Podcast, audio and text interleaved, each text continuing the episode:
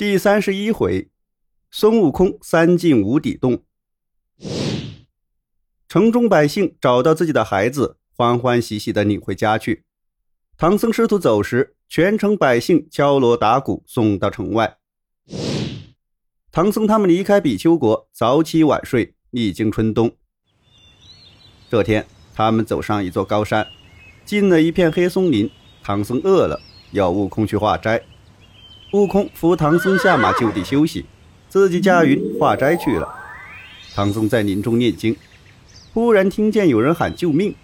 他顺着声音找到一棵松树下，见树上绑着一个女子，便问原因。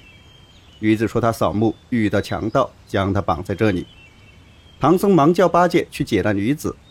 八戒刚要动手，悟空从空中跳下来，揪住八戒耳朵说：“师弟别动，他是妖怪。”原来悟空在半空中见一团黑气把师傅头上的祥光盖住，就知道师傅遇上妖怪，便赶回来了。唐僧不再争辩，由悟空扶到马上，撇下那女子走了。那女子见被悟空识破，还不肯罢休，就把几句话吹进唐僧耳朵里：“你放着活人不救，还拜什么佛，取什么经？”唐僧一听。心中砰砰乱跳，也不顾悟空劝阻，带着八戒回到松树下，从树上解下了女子，又扶她上马。于是唐僧在前，八戒、沙僧挑担牵马在后，悟空走在唐僧和女子的中间，继续西行。天快黑了，他们来到一座寺院前，唐僧让徒弟们在外面等候，自己上前借宿。寺院里的和尚把唐僧迎进寺院，又请悟空他们进去，安排斋饭招待他们。吃完，和尚问唐僧：“让那女子在什么地方休息？”唐僧见和尚有些怀疑，连忙说明女子的来历。于是那和尚便把女子送到天王殿去休息去了。没想到这天晚上，唐僧着了凉，一早起来就喊头痛，没办法，只好在这休息。一住就是三天。一天傍晚，唐僧口渴，悟空拿着碗到殿后的竹房去倒水，见几个小和尚坐在那哭，就上去问原因。众和尚说：“昨天晚上和两个和尚去撞钟，只听见钟响，不见人回来，三天里就少了六个和尚。”悟空料定是妖精作怪，当天晚上来到天王殿，摇身变成个小和尚。打完钟后，敲着木鱼坐着念经，一直等到半夜。呼呼一阵风响过后，猛闻到一股香气，接着听到怀佩响。这时，一个美貌女子走进殿来，那女子一把搂住悟空，要带他到后园快活。悟空跟他来到后园，那女子一伸腿把悟空绊倒，口里喊着“心肝哥哥”。伸出双手掐住悟空的脖子，张嘴就准备吃。悟空把手一插，腰一挺，站起来，变回原样，拿出金箍棒，劈头就打。那妖怪见是悟空，也不害怕，随手拿出双股剑迎上去。没多久，妖怪甩出左脚的绣花鞋，变成自己挡住悟空，他却化成一股清风跑了。他闯进方丈的屋里，捉住唐僧就走。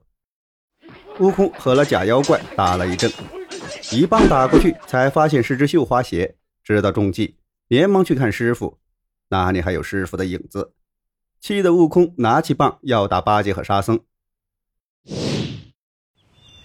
天亮后，悟空三人回到黑松林，叫出山神、土地神询问，才知道妖怪住在千里以外的陷空山无底洞里。于是他们牵着马，驾起云往南走。不一会儿，见一座大山挡住云，悟空叫八戒下去打探。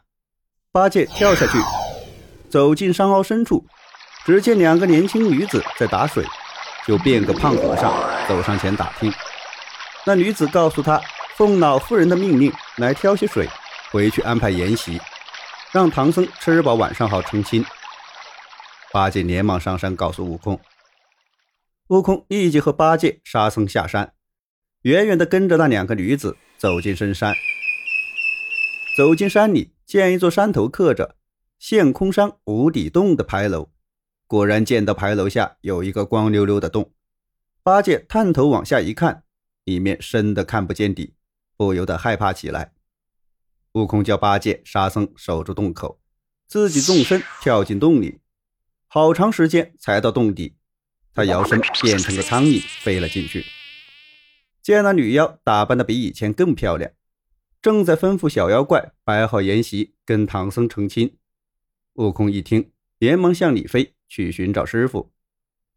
悟空找到唐僧后，跟他说：“等会儿在宴席上，你倒酒倒快点，我变成个小虫飞到泡沫里，让妖精喝进肚里，把他弄死后，咱们就走。”两个人刚说完，那妖精就进来了。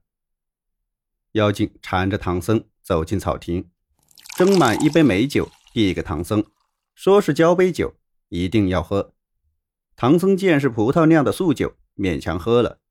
他又急忙把酒斟满，果然蒸起一杯酒花。悟空轻轻飞到酒花下边，唐僧立刻端起来递给妖精。谁知妖怪接过酒后，拉着唐僧拜了两拜，才举杯。这一耽搁，那酒花早就没有了。露出小虫，妖精用小指把虫向外一弹，悟空就是变成老鹰，张开巨爪，把一桌酒席掀翻，撇下唐僧自己飞走了。这时，悟空又有了一个计策，他飞出洞口，叮嘱八戒、沙僧守好洞口，自己又飞回洞里，变成苍蝇，来到唐僧身边说：“师傅，我看见他后面有个花园，你哄他到那棵桃树边。”只需如此如此，就能得救。于是唐僧叫人请来妖精，要他陪着出去散散心。妖精满口答应，同唐僧相缠着走进花园，来到桃树边。悟空在师傅头上掐了一下，飞到桃树枝上，变成个大红桃。唐僧走过去摘下它，捧着递给妖精吃。妖精乐滋滋的接过去便咬，谁知刚张嘴，还没来得及咬。那桃儿一下就滚进肚里，悟空一到妖精肚里，就变回了原形，连踢带打，快把他的肚皮给撑破了。妖精疼痛难忍，倒在地上大喊大叫。妖精没有办法，只好叫小妖怪送唐僧出洞。悟空在肚子里面叫道：“你亲自送我师傅出去。”妖精只好挣扎着起来，背上唐僧，使劲一跳，把唐僧背出洞。沙僧走上前问唐僧：“师兄在什么地方？”唐僧告诉他：“在妖精的肚子里。”悟空叫妖精张开嘴，纵身跳了出来，拿出金箍棒朝着妖精就打。那妖精随手拿出两口宝剑迎了上去。八戒见他们打得热闹，便拉着沙僧跳上云端给悟空助战。妖精一见心慌，故伎重演，脱下绣花鞋变成自己，借此逃跑了。妖精回洞时，路过牌楼，见唐僧一个人坐在那里，便上前一把抱住唐僧，又拉了行李、马匹一块回洞了。八戒一把拿到妖怪，见是一只绣花鞋，三人才知道上当，连忙回来找师傅，师傅早已经不见了。悟空第三次进入无底洞，抡起铁棒打开门楼，却找不到里面的人。忽然闻到一阵扑鼻的香气。悟空循着香气找去，见后堂上供着一块金字牌位，写着“尊父李天王之位”，旁边一块牌位上写着“尊兄哪吒三太子之位”。悟空满心欢喜，拿起牌位和香炉出了洞。八戒、沙僧见悟空很高兴，以为把师傅救出来了。悟空笑着说：“哼，不用我们救。”只要问这牌位上的咬人就行了。那妖精肯定是李天王的女儿，三太子的妹妹。我现在上天咬人去了。悟空写好状纸，拿着牌位、香炉，驾着云来到上界。一直到了凌霄殿，玉帝看完状纸，将原文批成圣旨，派太白金星去宣李天王父子见驾。悟空也跟着金星去云楼宫。李天王听完圣旨，怒道：“哼，我三个儿子一个女儿，女儿真英今年才七岁，还不懂事，怎么能去当妖怪？这是诬告，快去拿缚妖索，把这个猴子捆上！巨灵神等一拥而上，把悟空捆了个结实。天王心中怒气未消，取刀要杀悟空。哪吒连忙拉住天王说：“父王忘了三百年前，白毛老鼠精在灵山偷吃了如来佛祖的香花宝烛，我们奉命把他捉住。本来想打死他，如来佛却吩咐把他放了。他不是拜父王为父，拜孩儿为兄，设牌位供奉吗？”李天王一听，顿时醒悟，亲自为悟空松绑，忙施礼赔罪。太白金星就让李天王、哪吒带领天兵天将跟悟空去仙空山捉拿妖精，自己回去复制。天王、悟空不一会儿来到了仙空山上，八戒、沙僧忙上去相迎。天王、哪吒领着天兵天将打入无底洞时，那妖精正在一个小洞中逼唐僧成亲。他见天王、哪吒来了，连忙跪在地上求饶。哪吒取出缚妖锁。把妖精捆上，押出洞回上天等候发落。唐僧师徒便收拾行李，继续赶路。